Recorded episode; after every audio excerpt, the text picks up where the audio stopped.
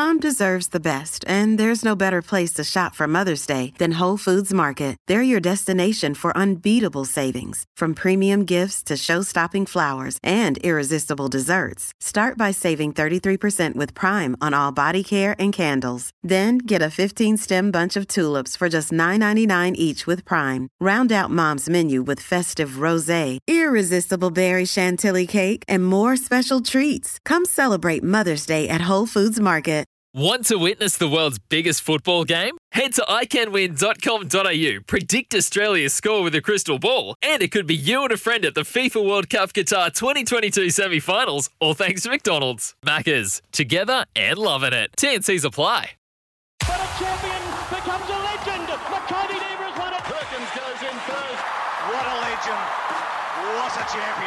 Welcome to This Is Your Sporting Life with Peter Donegan for Tobin Brothers Funerals, celebrating lives.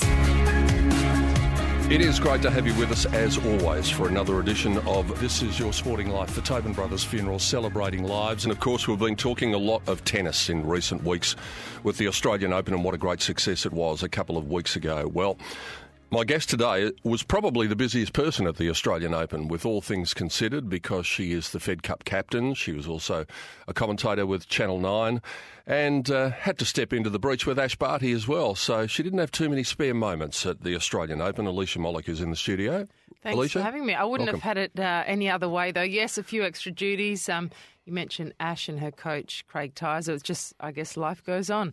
And um, after that, well, during the Sydney final, he was in bed, ill, Yeah. and so uh, that continued the first week of the AO. Uh, a lot of pressure on my shoulders, so I was very happy when he returned for the fourth round. Um, and it was a great moment for Craig too to be there at the most important time for Ash. Certainly gave her a boost. There were a lot of lurgies going around at the time, and a few people went down. Was it just a matter with Craig of just um, quarantining him and keeping him away from Ash? Yeah, I think it's, it's probably reflects his personality. I mean, he and the type of um, individual he is. He didn't want to, you know, the most important thing is um, performing for Ash. So he certainly didn't want to pass anything on to his pupil in Ash. So a very unselfish coach. That's what we like, and yeah, he's he's done a brilliant job and is doing a brilliant job with Ash. She's had phenomenal results from her time out of the sport to this point in time. She's making leaps um, continually. She's got an incredibly bright future. Everybody talks about her being just automatic top 10 in years to come. Would you agree with that? Well, it's it's not automatic, but she's at twelve at the current time. She's um, she's uh, this summer she's produced something she's never produced before. Getting to the second week of a Grand Slam, overcoming a past champion on centre court. Um, you know, in Maria Sharapova, put up a great fight in the quarterfinal against Pliskova. Um, but she, look, Ash is going from strength to strength. She's still incredibly young in terms of uh, tennis terms and tennis time. Um, she's building. She's now, I think, at a, a place and a space where she feels confident and a real sense of belonging at the top. Um, and I think once you are there, it takes a while to settle before you then reset your goals. And I know she's had to do that because one of Ash's goals this year was to beat um, some of the top five players in the world, beat the number one player in the world, Halep. She did that uh, in the second week of the season in Sydney. So it's constantly, I guess, resetting uh, those goals and what you're shooting for as an athlete. And the amazing thing about her is that at a very early age, she's going to be a role model for the likes of Priscilla Hon coming through and also Astra Sharma. Um, she is a role model, even though she's only just early 20s. Yeah, she she is, and I think she also enjoys, um, I guess, that responsibility. That's what comes with professional sport, and when you're good at a sport, you know you're going to have not just children looking up to you, but you're going to have the eyes of the world and the public at you, and and that's something now. I think that's the biggest difference we've seen in Ash Barty is she's accepted that. I think I think she enjoys it to a degree because she's very confident in her skin. She she carries herself so well on the court. Um, I hope every youngster in Australia, male and female, the kids around our nation were turning on the TV when she was playing during the Hopman Cup, Sydney, the Australian Open. The way she carries herself on the court as a sports person is something to be admired. Um, and particularly with my involvement in women's tennis, I, I hope that a lot of young girls watched her play, watched the way that she uses her kick serve, her slice, her touch at net. Wouldn't it be wonderful if that style of play could transfer to that next generation because that's what happened with me. I turned on the TV, I saw Steffi Graf. Hmm. Guess what? Guess what? I all I tried to do for the rest of my life was to run around and hit forehands. It it doesn't take much. It ta- takes a positive impression from someone that you know is your idol. Speaking of turning on the TV, if people did, they heard a lot of you on Nine. How was that experience for you, and, and how do you think the change went from seven to nine after such a long time? I love um, broadcasting. I if I wasn't in the commentary box, if I wasn't commentating on tennis matches, I would be home watching them all. Um, probably talking my way through it as well. I, I love sport. It, it doesn't stop at tennis for me. Um, I take an interest in everything, most uh, particularly with Australian athletes, every single Australian sport. But I had some wonderful colleagues. The final I called with Sam Smith, whom I've worked with for many years. Um, the last couple of uh, matches, Jim Courier also in the box. So the dynamic of the three, it's unusual, but you have to prepare for anything.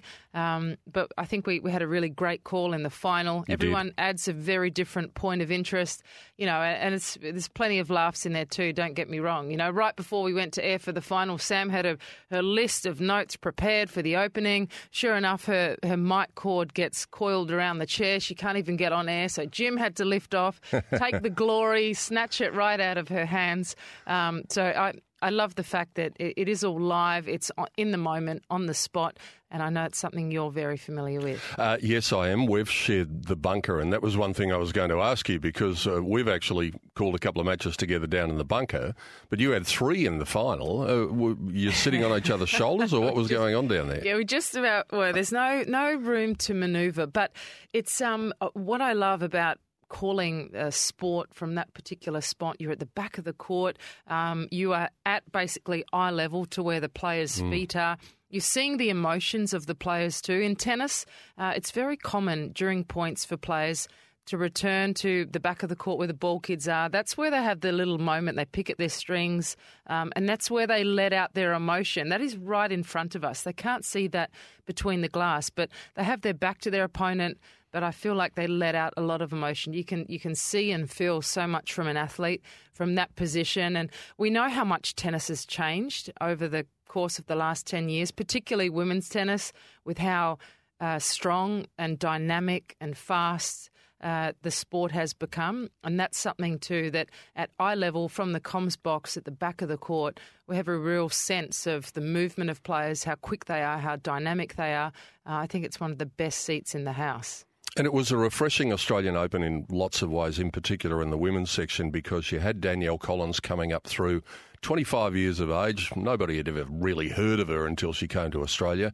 Amanda Anisimova, uh, 17 years of age, is going to be a superstar. Women's tennis is in pretty good shape at the moment. Yeah, another name that comes to mind is Dayana Yastremska. She Yeah. took out uh, Sam Stosur, I think just 17 years of age. But, um, you know, the, basically every Australian Open, uh, there is a real bolter and there's a, a surprise factor in the quarterfinals or semi finals. And what a story Danielle Collins was. And I guess the first word that comes to my mind is swagger.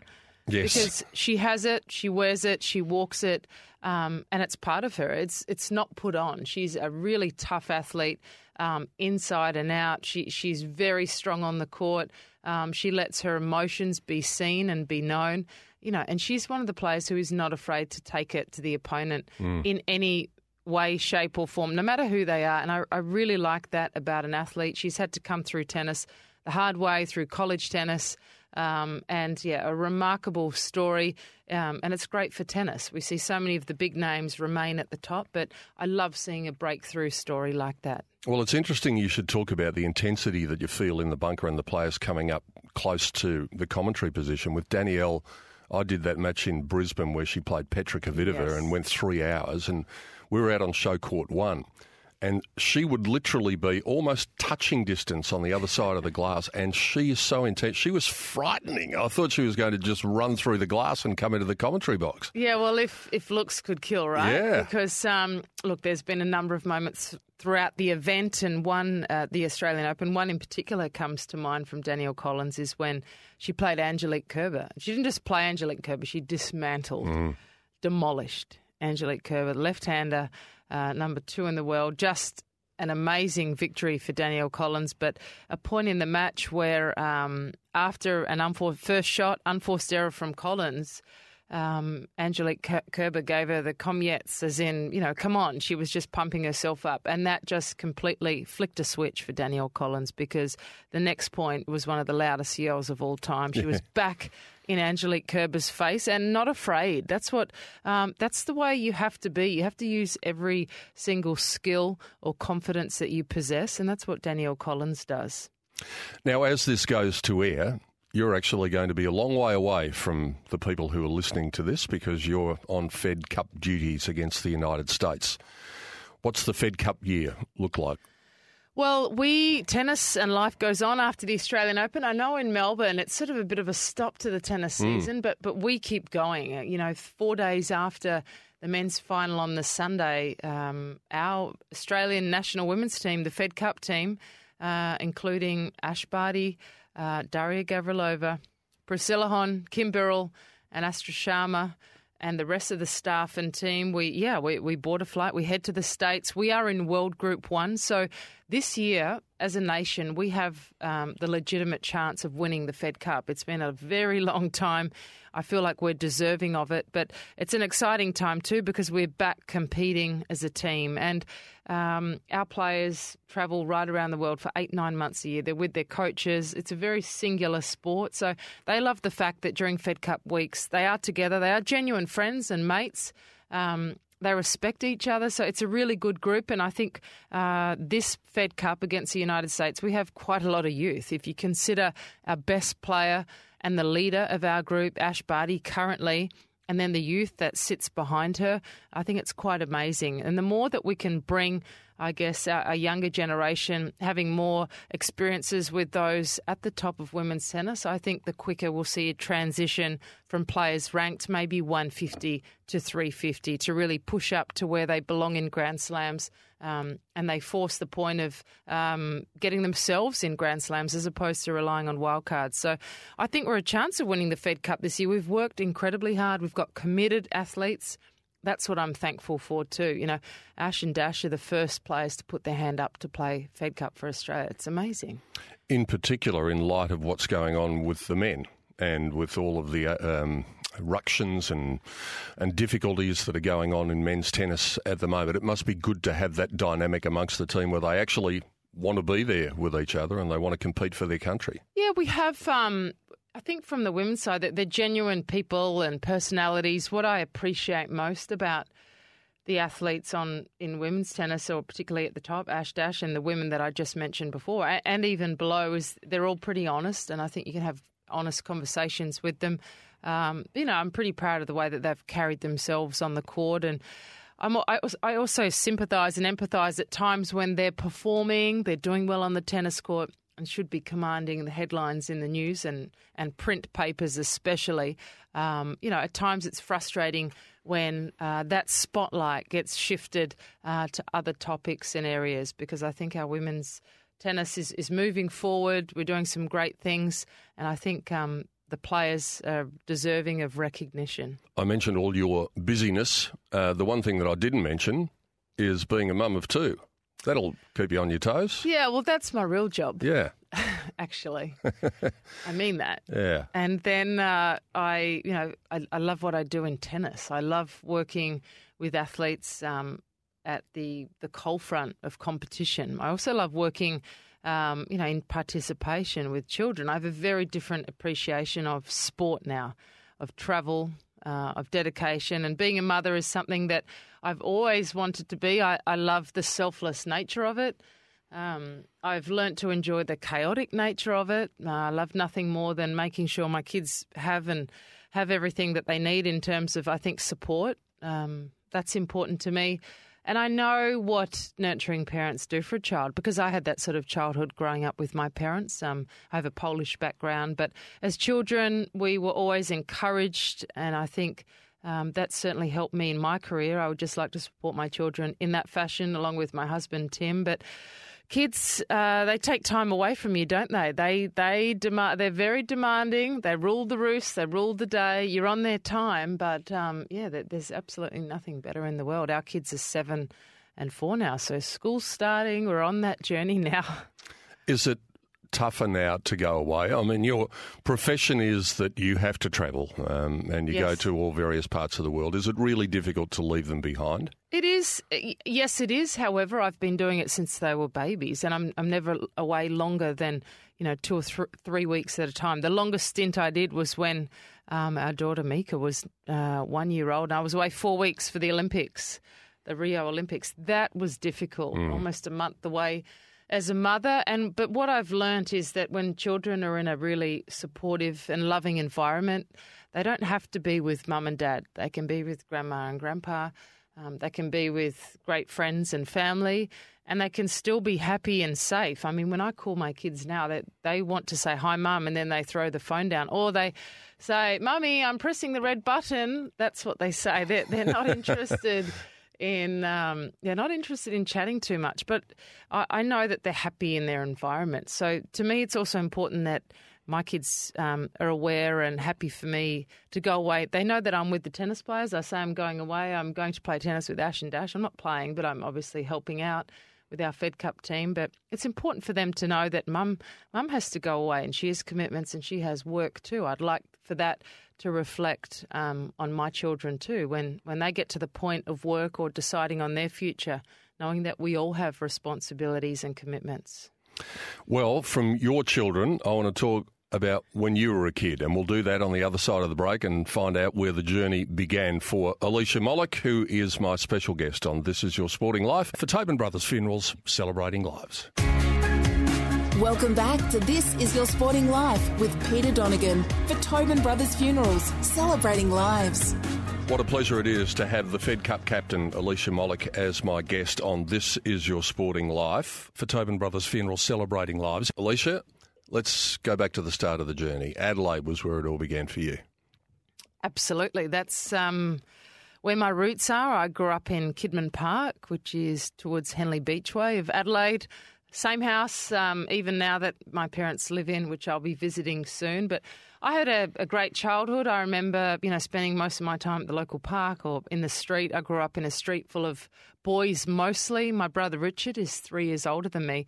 So to join in, to feel accepted and, and like I belonged, I had to compete because um, every day after school there was either cricket, there was football, there was Red Rover, we were riding bikes, we were sprinting to the shop, we were um, skateboarding, we were doing everything but probably spending time in the house. And um, I'm thankful for that because I think that's where a lot of my sporting skills developed and coordination. I had to keep up with the older boys and my brother. I had to hold my own as well because um, I remember walking away second best as well from a lot of tackles on the soccer field. You know, my brother was pretty tough on me, but I think it was um, it's certainly helped me and held me in good stead. But I um, I had great memories, not just from sport, growing up at Seaside Tennis Club, but in my local school as well was Kidman Park Primary School. I I lived a pretty average, normal life, but I loved, I absolutely loved being outdoors, playing sport.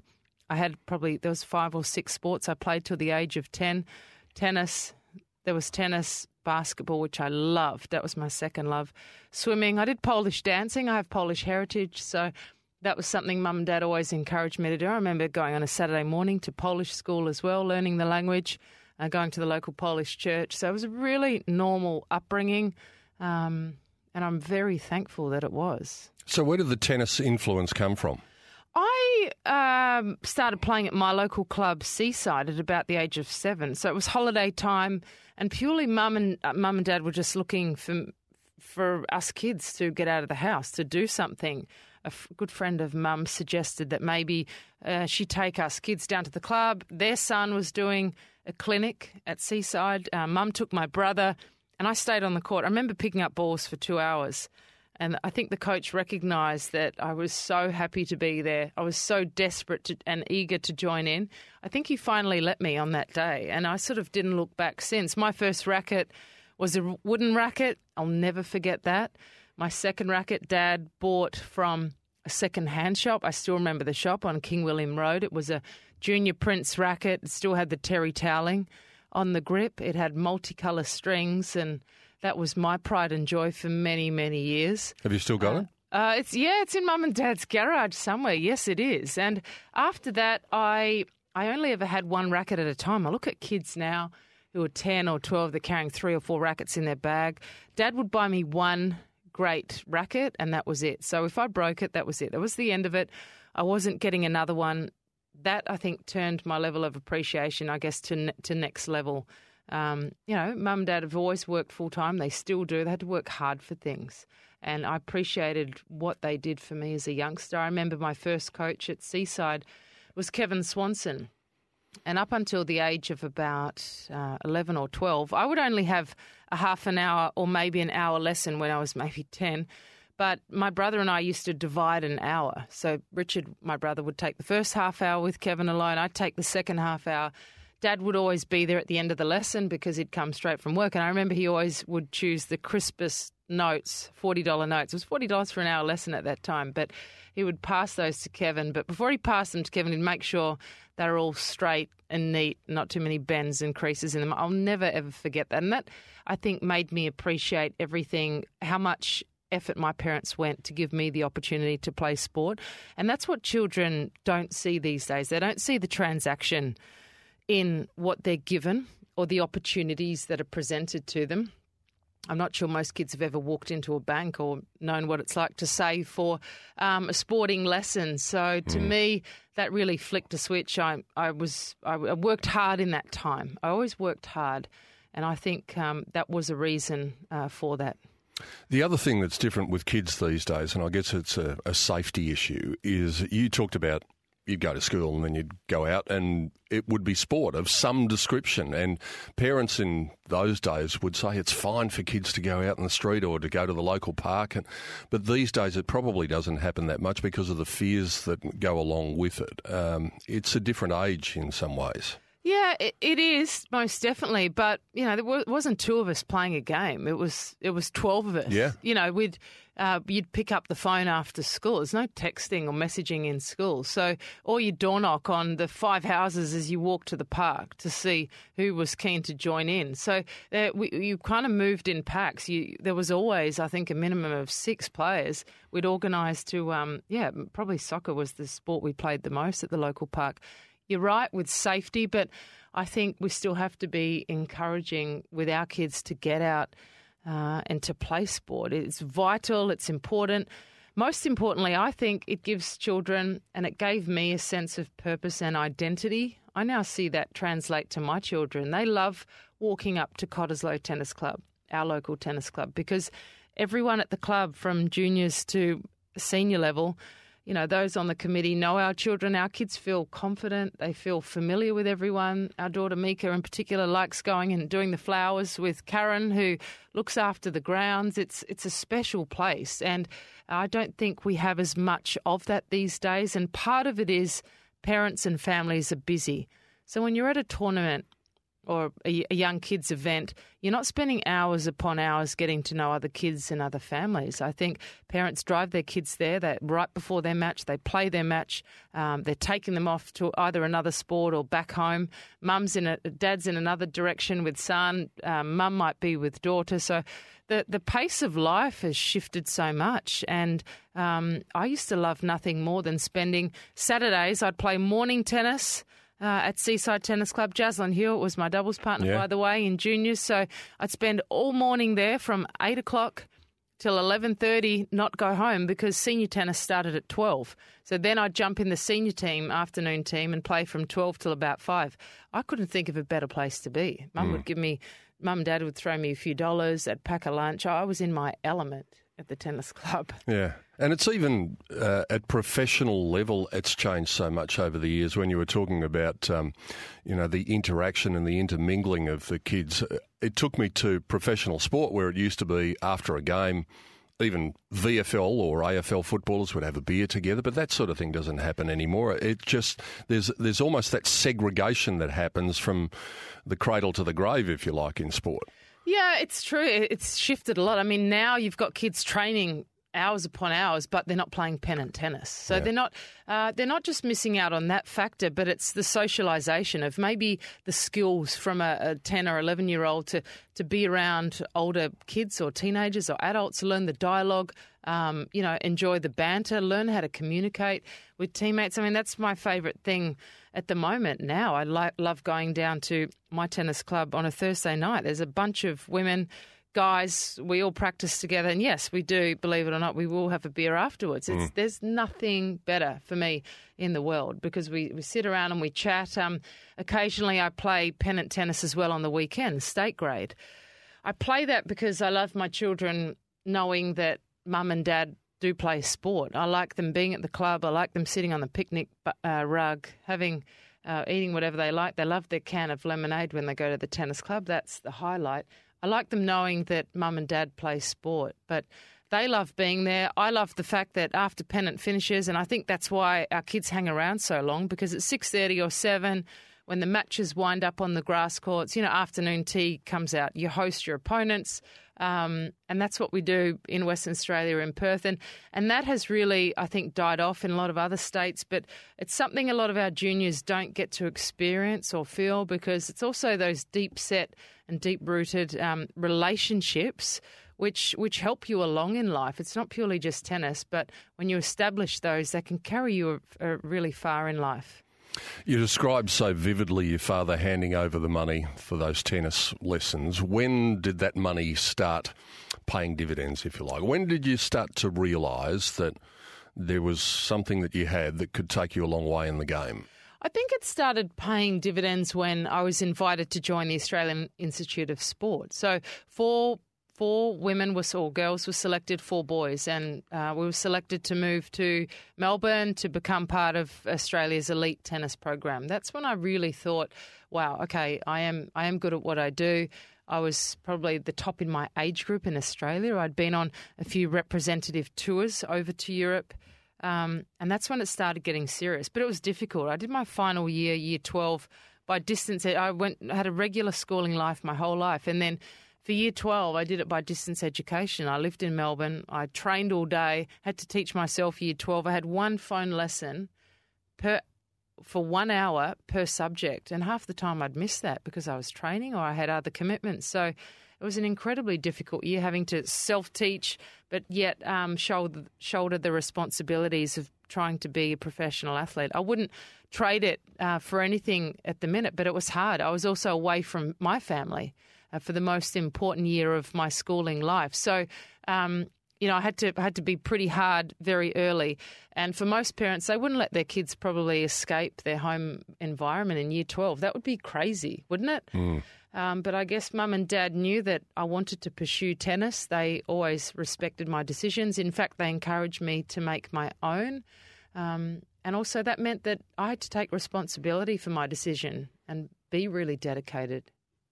The one thing when I think of uh, seeing you play, um, apart from your game style, was your fitness. You were always one of the fittest players on tour. At Was- my best, only at, my best. At your best, yes. You had your issues with various things along the way, but when you were at your best, you were amongst the fittest out there. Was that a mindset that you got early in your career that that was you had to work hard and you had to be as fit as you could possibly be, and that was something that stuck with you? I did, but I, I, I was the fittest when I was at my best. I was, I, I felt invincible. That's how when I played my best tennis the summer of 2005, I felt completely invincible. I felt completely bulletproof. I felt like I could be out on the court in 40 degree heat for hours upon hours. It, nothing was a problem.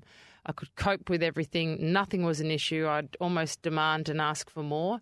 I got to the point where I think my coach had to hold me back in terms of how much um, uh, how much output there was on the court uh, and physically. But I didn't really know what being fit was or what hard, you know, training at an intense level probably until I think maybe the age of 21 when I joined forces with David Taylor, one of my best coaches of all time, still a, a wonderful friend of mine.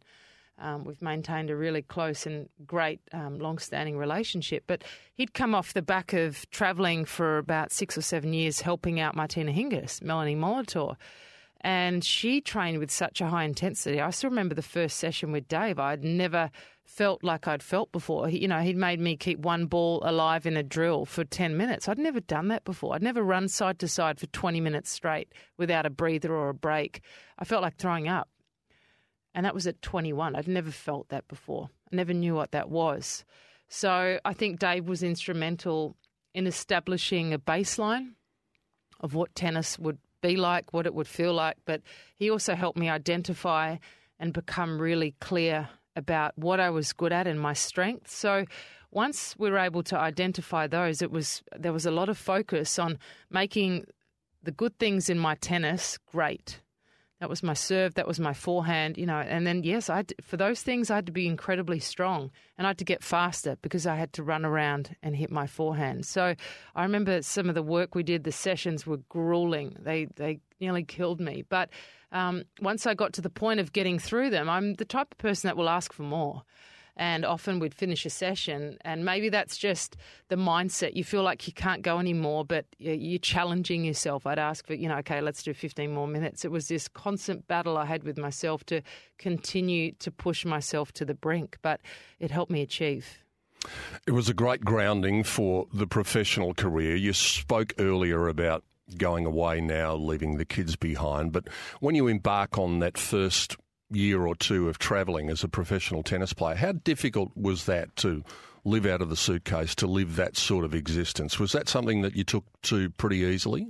Uh, no, it was difficult. It was probably fun for the first year and a half. You know, you're with your friends, you're travelling around the world, you're in Tokyo with, you know, I remember being there with my best friend Bryanne Stewart, and you know you're you're you're playing a lot of tennis. You're staying with Japanese families. You're jumping on trains in and out of Tokyo, going shopping. You know it's it's fast and it's furious, and you have a lot of fun. And I enjoyed it so much. However, I I didn't really um, find my feet for three or four years. You know, yes, I was top hundred at eighteen.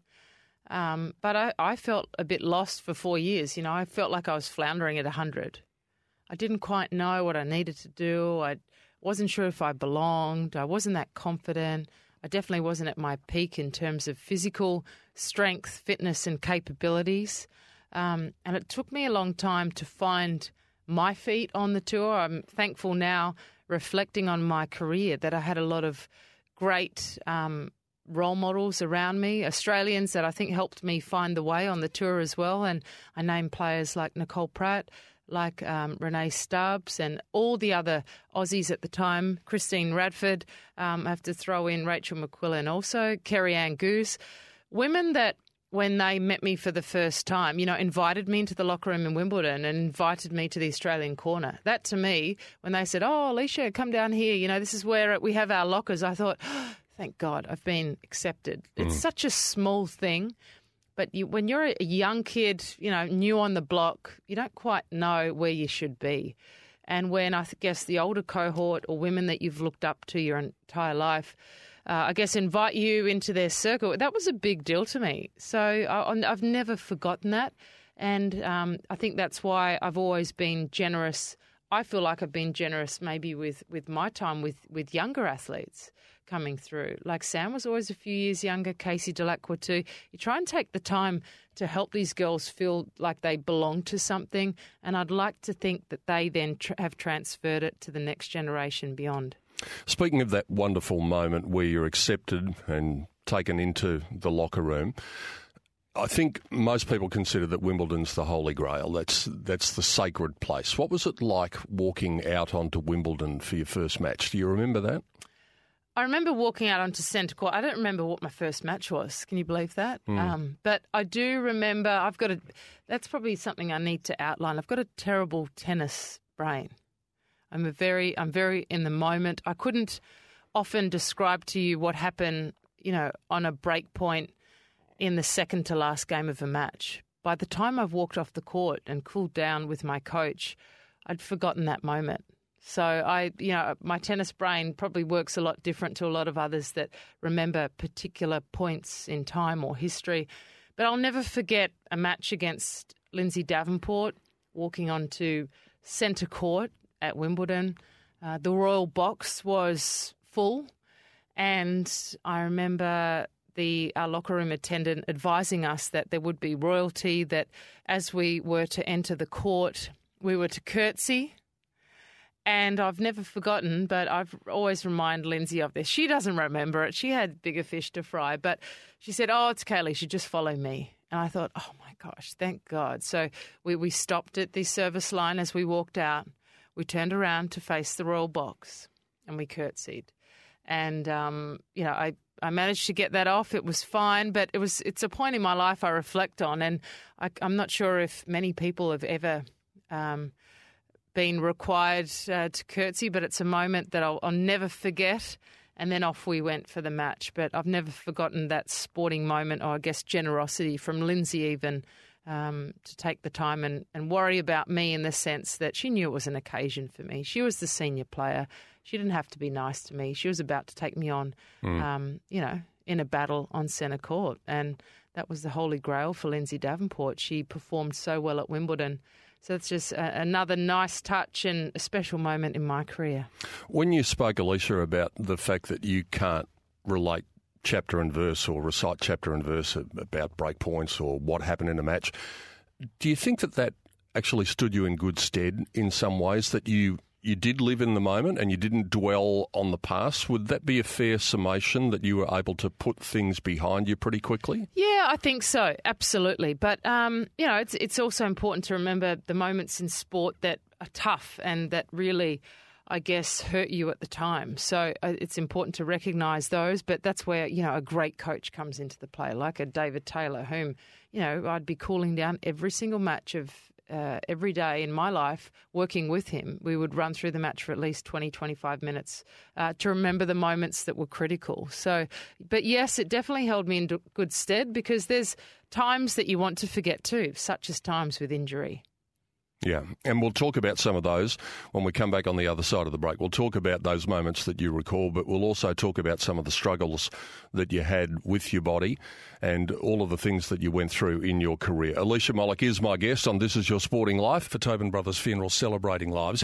Plenty more still to come. Stay with us. Welcome back to This Is Your Sporting Life with Peter Donegan for Tobin Brothers Funerals Celebrating Lives. Great to have you with us and great to have Alicia Molik as my guest in the studio on This Is Your Sporting Life. For Tobin Brothers Funeral, celebrating lives, you talked about uh, remembering those great moments. What are the, the great moments? What's the moment in your career when you think back that you are most proud of? Oh, the moment I won my bronze medal in Athens. It was an incredibly hot day, uh, a difficult event. There's nothing better than playing for Australia. Tennis is it's pretty lonely the rest of the year. Although you, yes, you have AUS next to your name, you, you're not playing in front of a huge big team. You're not having dinner at the food hall with other athletes. So that to me was incredibly special. Winning a bronze medal in singles, the first ever singles medalist out of Australia for tennis. Um, and I was particularly proud also because of the calibre of players standing next to me on the dais once we were presented with our medals. Um, winning the gold medal was Justine Henin, who was an absolute legend of, our sport.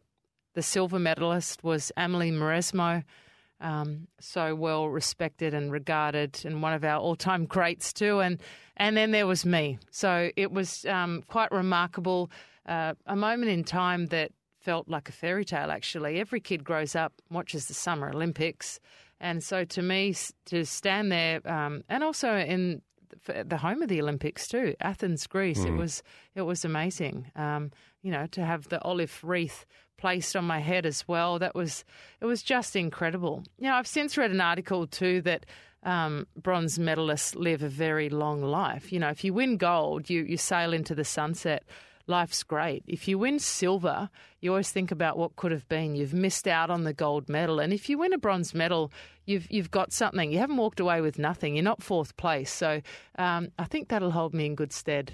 Mm. The whole Olympic experience, um, because you play an individual sport, and you touched on it with Fed Cup, the the team spirit, the dynamic, the camaraderie that goes on. What was that Olympic experience like for someone who comes from an individual sport to all of a sudden be associated with a huge team representing their country? It was incredible, amazing. It, it makes you appreciate the the efforts that uh, every other sporting athlete from Australia um, or the lengths and the dedication and the levels of dedication that they go to because in tennis, yes, we it's a it's an individual sport, but we are rewarded. We travel around the world. We play tennis tournaments. We get a paycheck every single week.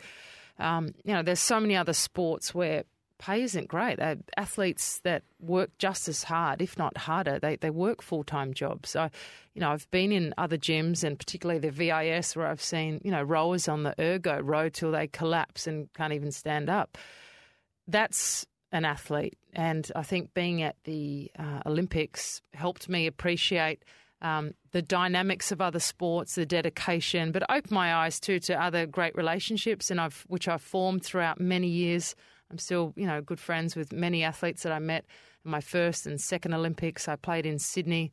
Um, then I, I, did play in Beijing. I also played in Athens and was um, team captain for tennis or team leader in Rio, which is a great experience too. But there's nothing better than having to perform and feeling the sense of responsibility for your teammates. And uh, to be honest with you, I was probably born to play a team sport. And that's when I, I, really have shown my best in my tennis. So maybe that's reflective of, I mean, who knows? Did I choose the wrong sport? I don't know, but they're the highlights of my career. It's always when I'm with people, it's when I'm with my mates, my teammates, um, and when I'm around a group. I'm tipping if you stood on the platform at the Olympic Games, the dais at the Olympic Games, and if you got to be top 10 in the world, I reckon you probably chose the right sport. Well, it's, uh, yeah, uh, talk about moments in my life, and that was an absolute highlight. It, it's um, tennis for me hasn't just delivered, um, I guess, a, a lifelong love, but it's it's been a great vocation. It's something that I've always loved doing and participating in um, I always feel like, well, right throughout my career, I always felt like I was learning. I wanted to know more. I was always a student of the game. I loved watching tennis matches. You know, a lot of players probably um, shunt watching their opponents, but to me, I couldn't get enough because I couldn't get enough information about everyone else around me trying to achieve the same things. I, I was a real student of the game. I loved talking ten- tennis history. I love knowing every single thing about the sport. I think it's important. And to a degree, some of that gets lost these days. So I, I think it's really important too. And I encourage with our juniors to take time to be familiar with our rich sporting history in tennis. You mentioned that moment of standing on the dais at the Olympic Games. What about from an individual sense? You had titles along the way. You had a win over Sharapova in yeah, a final. That's, that's a highlight, and that was in Zurich. It was a few months after she'd won Wimbledon. Everyone wanted to beat Sharapova. Yeah, you know, it was her first Wimbledon. This new Russian kid on the block. She was young, seventeen. I wanted to knock her off her perch. So I, I was hungry for that win, but um, it to me, that was um, one of the biggest moments. Also, the quarter final at the Australian mm. Open against, or I beat uh, Venus Williams, night match, round of 16, then lost 8 6 in the third to Lindsay Davenport. Again, she yeah. got me. Um, but when I, I think back to the match against Maria Sharapova, I remember it for different reasons, not because of the win. Um, it was the biggest tournament I'd ever ever um, won in my entire life. But I remember being killed in the first set, and I was playing terribly. I wasn't confident. Uh, I couldn't hit the middle of the racket. I was going into my shell. I felt like sinking down into a hole. I was embarrassed. I knew it was being broadcast on Eurosport right around uh, not just the world, but Europe. I was embarrassed about my performance in the first. This is what goes through your mind as a tennis player. And I thought, this is going to be terrible. I'm going to go downhill now. This could be, you know, I hope it's not a six love set. I just wanted to drag the time out. So after the first set that I lost, I I still remember I thought, right, I need to try and get more time on the clock on the match on the match court here. So I started, you know, going to the towel more often. I did my shoelaces up a couple of times. Probably shouldn't have done that, but I was trying to buy time. I was trying to buy time to think and react. Sure enough, it got to you know one all, two all, um, three all. Then I broke her. I broke her serve for the first time. As soon as I broke her serve, I knew I could win that set. I wasn't thinking about the match. This is a final. I wasn't thinking about winning the match. I was thinking about winning the second set. Uh, second set. I won that. It was one set all, and then I thought, you know what? I can I can knock her off. I can beat beat her. I know how to win this match, and I went on to win the match six three. I served out the match, but in a nutshell, the way and I guess the mental turmoil I went through to win that match and probably doubting myself. I mean, I doubted myself my whole career. I've always never been the most confident tennis player. It's taken a lot of achieving and hard work for me to believe in myself. You know, I probably wasn't confident on the tennis court until I was 25. I spent my whole year, my whole life playing this sport. Um, so it's amazing what maybe a facade that you, you put up when you're playing competition. You're not going to let the world or the press or everyone know that you, you're not feeling great inside, you're not confident, you're not sure you're that good. Um, and that's why that match in particular stands out for me. It's always been about setting little goals, and, and that's what I had to do in that match. It was, um, I look back and I think, how could I go from not believing at the start? I didn't think I could actually beat her, really, to knowing I was going to beat her after two sets of tennis. I mean, that's a remarkable, it's a seismic shift. Was Sharapova as much a competitor as a young person as she is now? Because the stories go that she's not liked that much in the locker room. Uh, depending on who you talk to, she's undoubtedly she is a great competitor. Um, there's no question about that. But she is very single-minded in everything that she does. I think that's what makes her so good, and I appreciate that. But she probably doesn't give anyone the time to like her, mm. if if that makes sense. Yeah, she, it does. She goes about her business very clinically. It's like she's got an appointment to get to, you know, finish practice and she'll head out of the locker room straight away.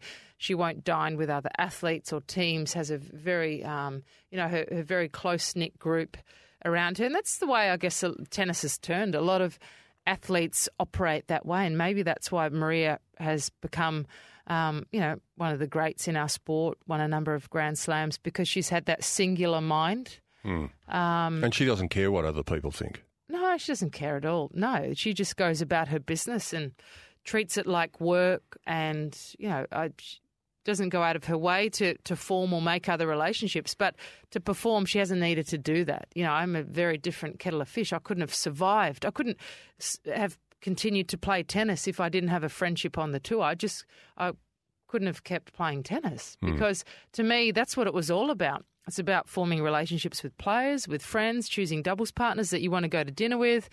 Um, forming relationships with staff that work at events, the WTA Tour, people that you see every week. I like to get to know them better. Um, they're a bit of a, a family for me and a support group. I needed that. As usual, uh, my producer, John O'Nash, is suggesting that I'm going on way too long, and this could go on for another hour or so, but we've got to our last break. And when we come back, we've talked about the highs. I want to talk about the hardships because you did have some of those in your career. Alicia Molik is my guest. We'll be back to wrap things up on the other side of the break on This Is Your Sporting Life. Welcome back to This Is Your Sporting Life with Peter Donegan for Tobin Brothers Funerals, celebrating lives. Our final segment with Alicia Molik on This Is Your Sporting Life for Tobin Brothers Funeral celebrating lives. Alicia, I mentioned that you had some tough times as well. What do you think when I give you the two words vestibular neuronitis?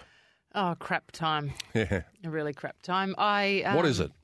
Well, it's um, damage to your middle ear, which uh, every person and being needs their middle ear to be functioning. It provides your perception, helps with, with your vision, um, in knowing where you are in space. It helps with coordination. You know, we all need coordination to move, to walk to the other side of the room, uh, moving our microphone in front of us. We need coordination to even uh, have the tactile nature to hold the microphone.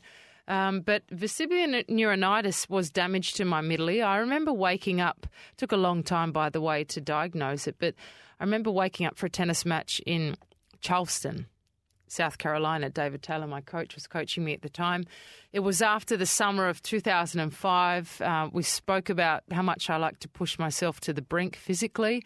After the Australian Open in the summer of 05, I had such a, a, remarkable summer. It was high intensity, but I was also on a roll and I wanted to keep playing. I went to the Middle East, played in Doha, Dubai, went over to the States quickly, kept training hard. I, I was on a roll and I didn't want to fall off that that track that I was on and the trajectory too.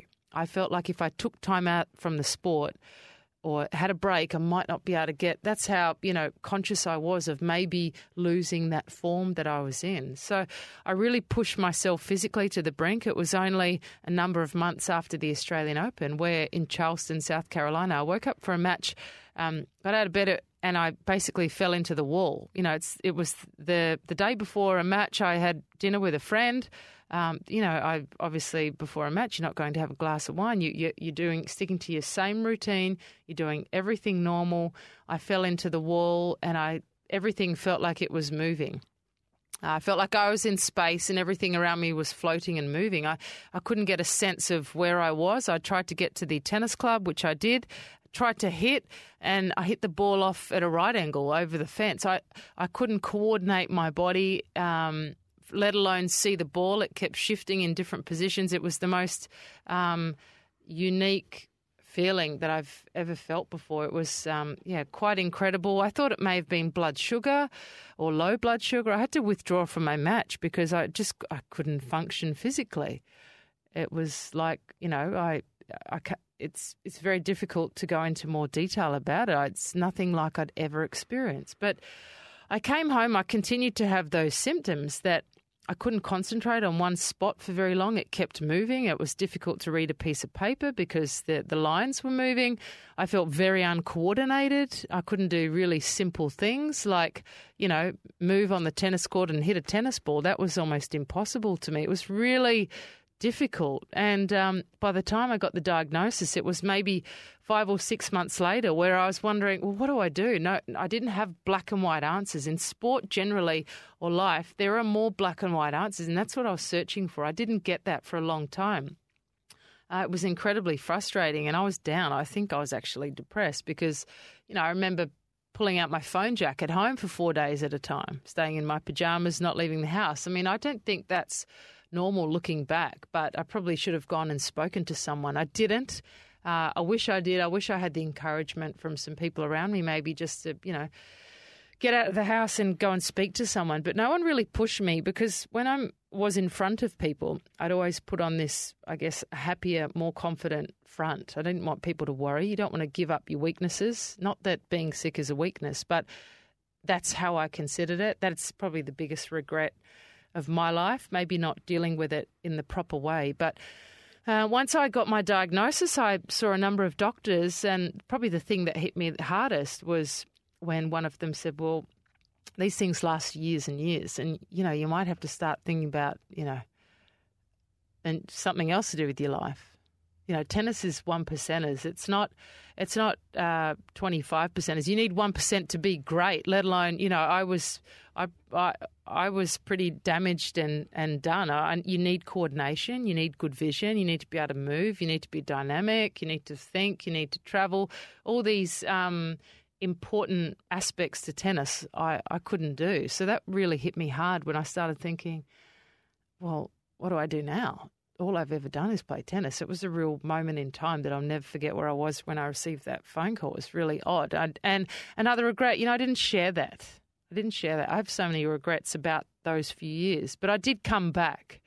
I did come back a second time. It took a lot of time, a lot of rehab. Probably the hardest thing was I remember having to go to a vestibular physiotherapist, which generally these problems and symptoms – are a part of a, I, I feel like I can say it, but an old person's condition. So when I went to see my vestibular physiotherapist, they were in an old person's rehab home. You know, it smelt like an old person's rehab home yeah, too. And there is a certain smell about. And I was the youngest by about 58 years. Yeah.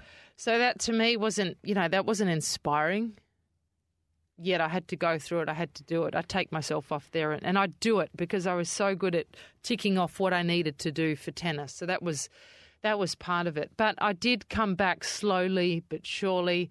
Um, and then, you know, I had some of the most enjoyable moments of my career after that point in time when I came back. Admittedly, at a much lower level, I just could never quite get back to that same level that I was. I had elbow injuries you know, I pulled a few calf muscles, old person's injury yeah. again. But, um, you know, a few years later, I won the French Open women's doubles with a very good friend of mine, Mara Santangelo, my coach, Paul Kilderry at the time. You know, we celebrated long into the night that night. It's something I never, ever, ever dreamed or thought would happen beyond that point in time. But you go through certain moments. You know, it's it's part of history now. I've learnt a lot from that. So that's when now doing what I do, not just as a parent, but in my role in Fed Cup and sport and women's tennis, I feel that having that experience and the knowledge and probably the tools to to ask more questions of athletes, ask how they're feeling, um, and probably helping them along the way in terms of you know directing them to the right, right areas if they're not quite feeling up to scratch or up to speed. Do you have any after effects, long lasting effects, or is it something no, that's not behind now. you now? No, all done and dusted, thank God. But it took a number of years, I think three or four, really to get right. And that's when I was at my peak too. You know, that's probably the the, the hardest thing when I came crashing down. You, you don't know quite what to do.